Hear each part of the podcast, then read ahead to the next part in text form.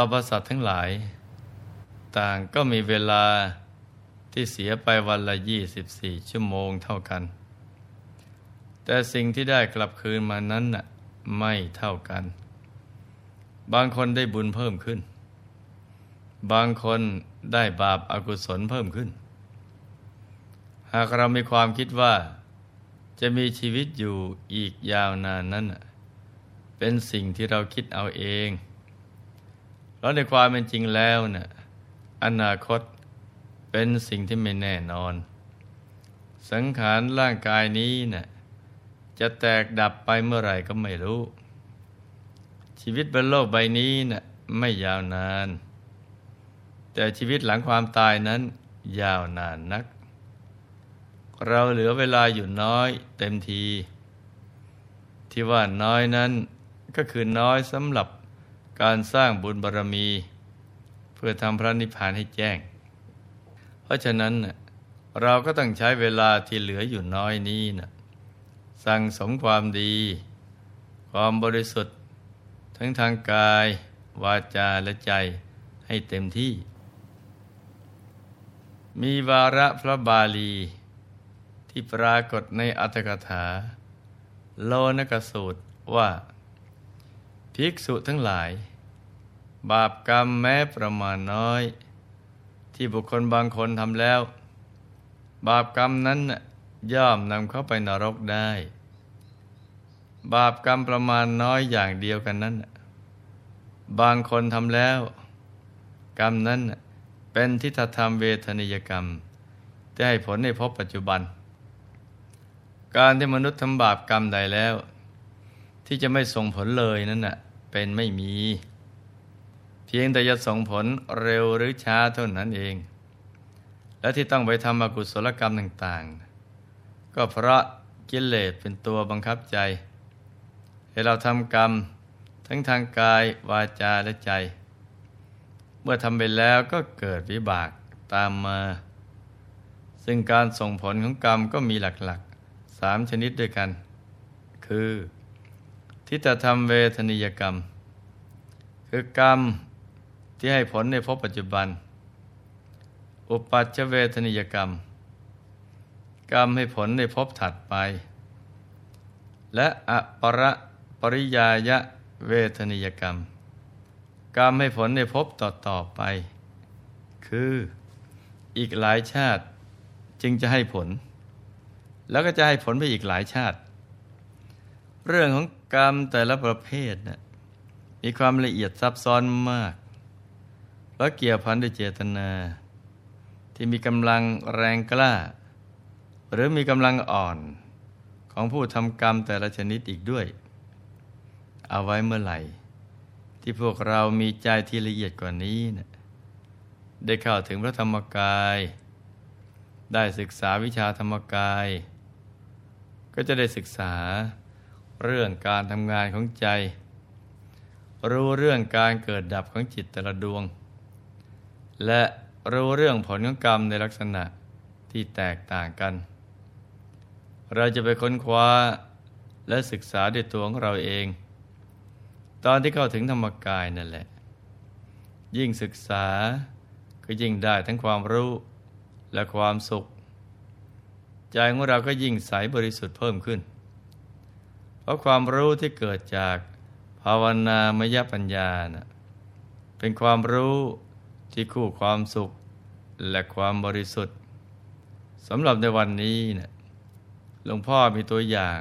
เกี่ยวกับที่จะทำเวทนิยกรรมที่เป็นกุศล ซึ่งให้ผลในภพชาติปัจจุบันมาเล่าสู่กันฟัง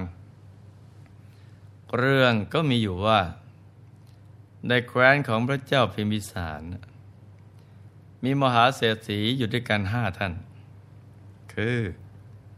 ท่านโชติกาเศรษฐี ท่านชดินเศรษฐีท่านเมธกะเศรษฐี ท่านปุณณะเศรษฐี และท่านกากะวริยะเศรษฐี ที่ผ่านมานะ่ะพวกเราก็ได้รู้จักและคุ้นชื่อ มหาเศรษฐีทั้งสี่ท่านกันแล้ว ว่าทำบุญอะไรเอาไว้ จึงได้มาเป็นมหาเศรษฐีประจำเมือง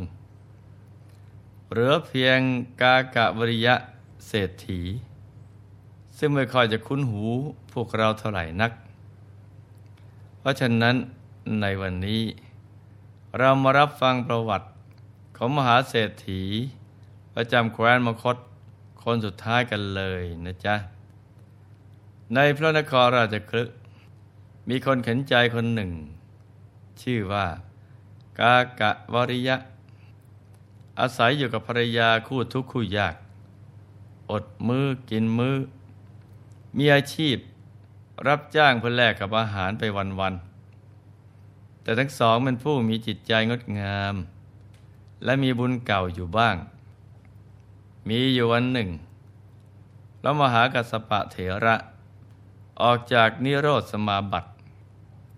ได้เห็นภรรยาผู้มีจิตใจงดงาม ของนายกากะวริยะ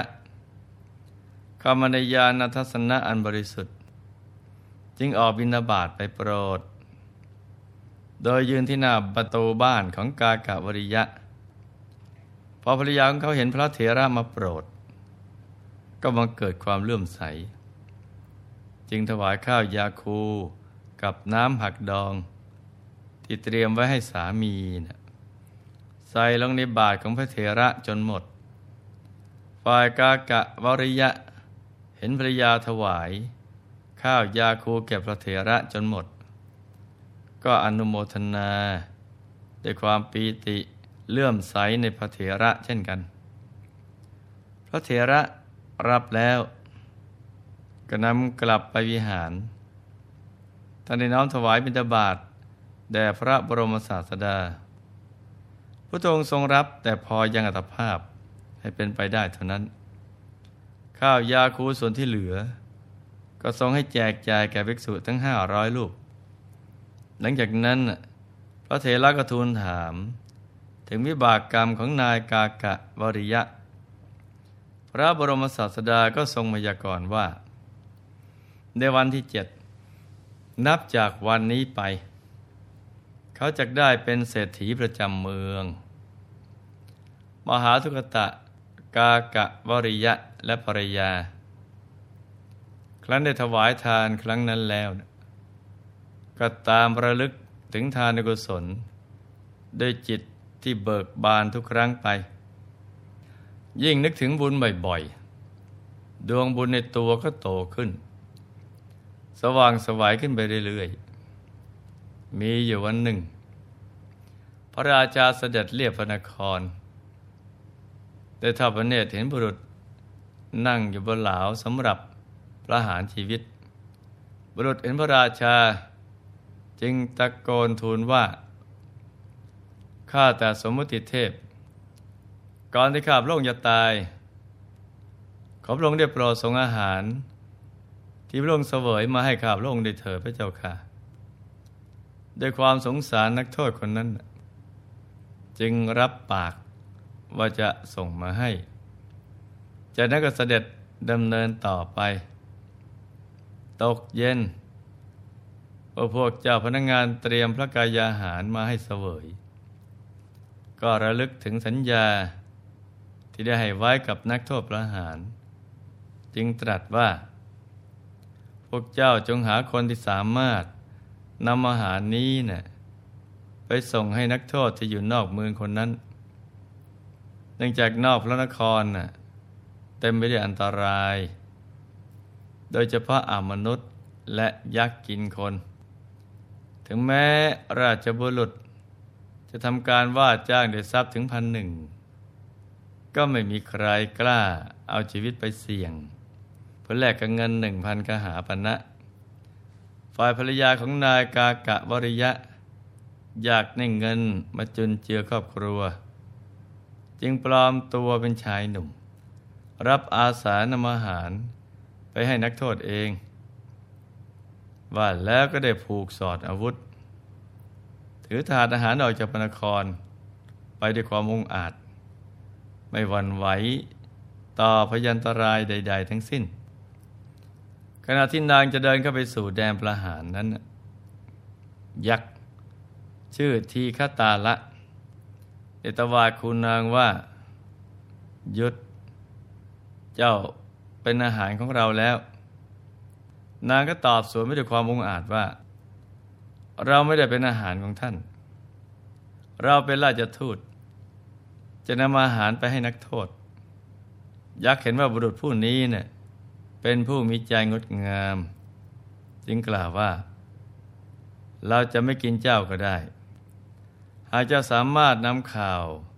ไปบอกสมุนเทพว่า นางการีธิดาของเจ้าสมุนเทพ ผู้เป็นภรรยาของทีคตาลยักษ์ คลอดบุตรเป็นชายแล้ว เราถูกสมุนเทพทำโทษ ไม่ให้เข้าสู่สมาคมยักษ์ หากเจ้าทำให้สมุนเทพยกโทษให้กับเรา เจ้าก็จะรอดตาย เมื่อเห็นว่าไม่มีทางหลีกเลี่ยง จึงจำต้องรับปากว่าแล้วก็ออกเดินทางเข้าไปในป่าใหญ่ ตามที่ทีคตาละยักษ์แนะนำพร้อมกันนึกถึงบุญที่ได้ทำเอาไว้ กับพระมหากัสปเถระ และศีลที่รักษาไว้อย่างดีแล้ว ให้มาช่วยปกป้องคุ้มครองนาง ให้แคล้วคลาดจากพยันตรายทั้งหลาย เมื่อไปถึงก็ได้เป่าร้องว่า นางการีธิดาของเจ้าสมุนเทพ คลอดบุตรเป็นชายแล้วสุมนเทพนั่งอยู่ในยักษ์สมาคม ได้ยินเสียงของนางมาแจ้งข่าวดีให้ทราบก็ดีใจมากแต่สั่งให้ยักษ์บริวาร เรียกนางเข้ามาเมื่อได้สนทนากับนางแล้วก็เกิดความประทับใจ นึกเลื่อมใสในความองอาจของนาง จึงกล่าวว่าขมทรัพย์ในปริมณฑลแห่งร่มเงาของต้นไม้นี้แผ่ไปไกล เรายกให้เจ้าทั้งหมด นางได้ตรวจดูขมทรัพย์ ทั้งเจ็ดขุมก็ดีใจมาก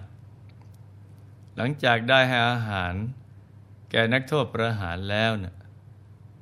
ก็กลับเข้าไปในพระนคร กราบทูลเรื่องราวที่เกิดขึ้นทั้งหมด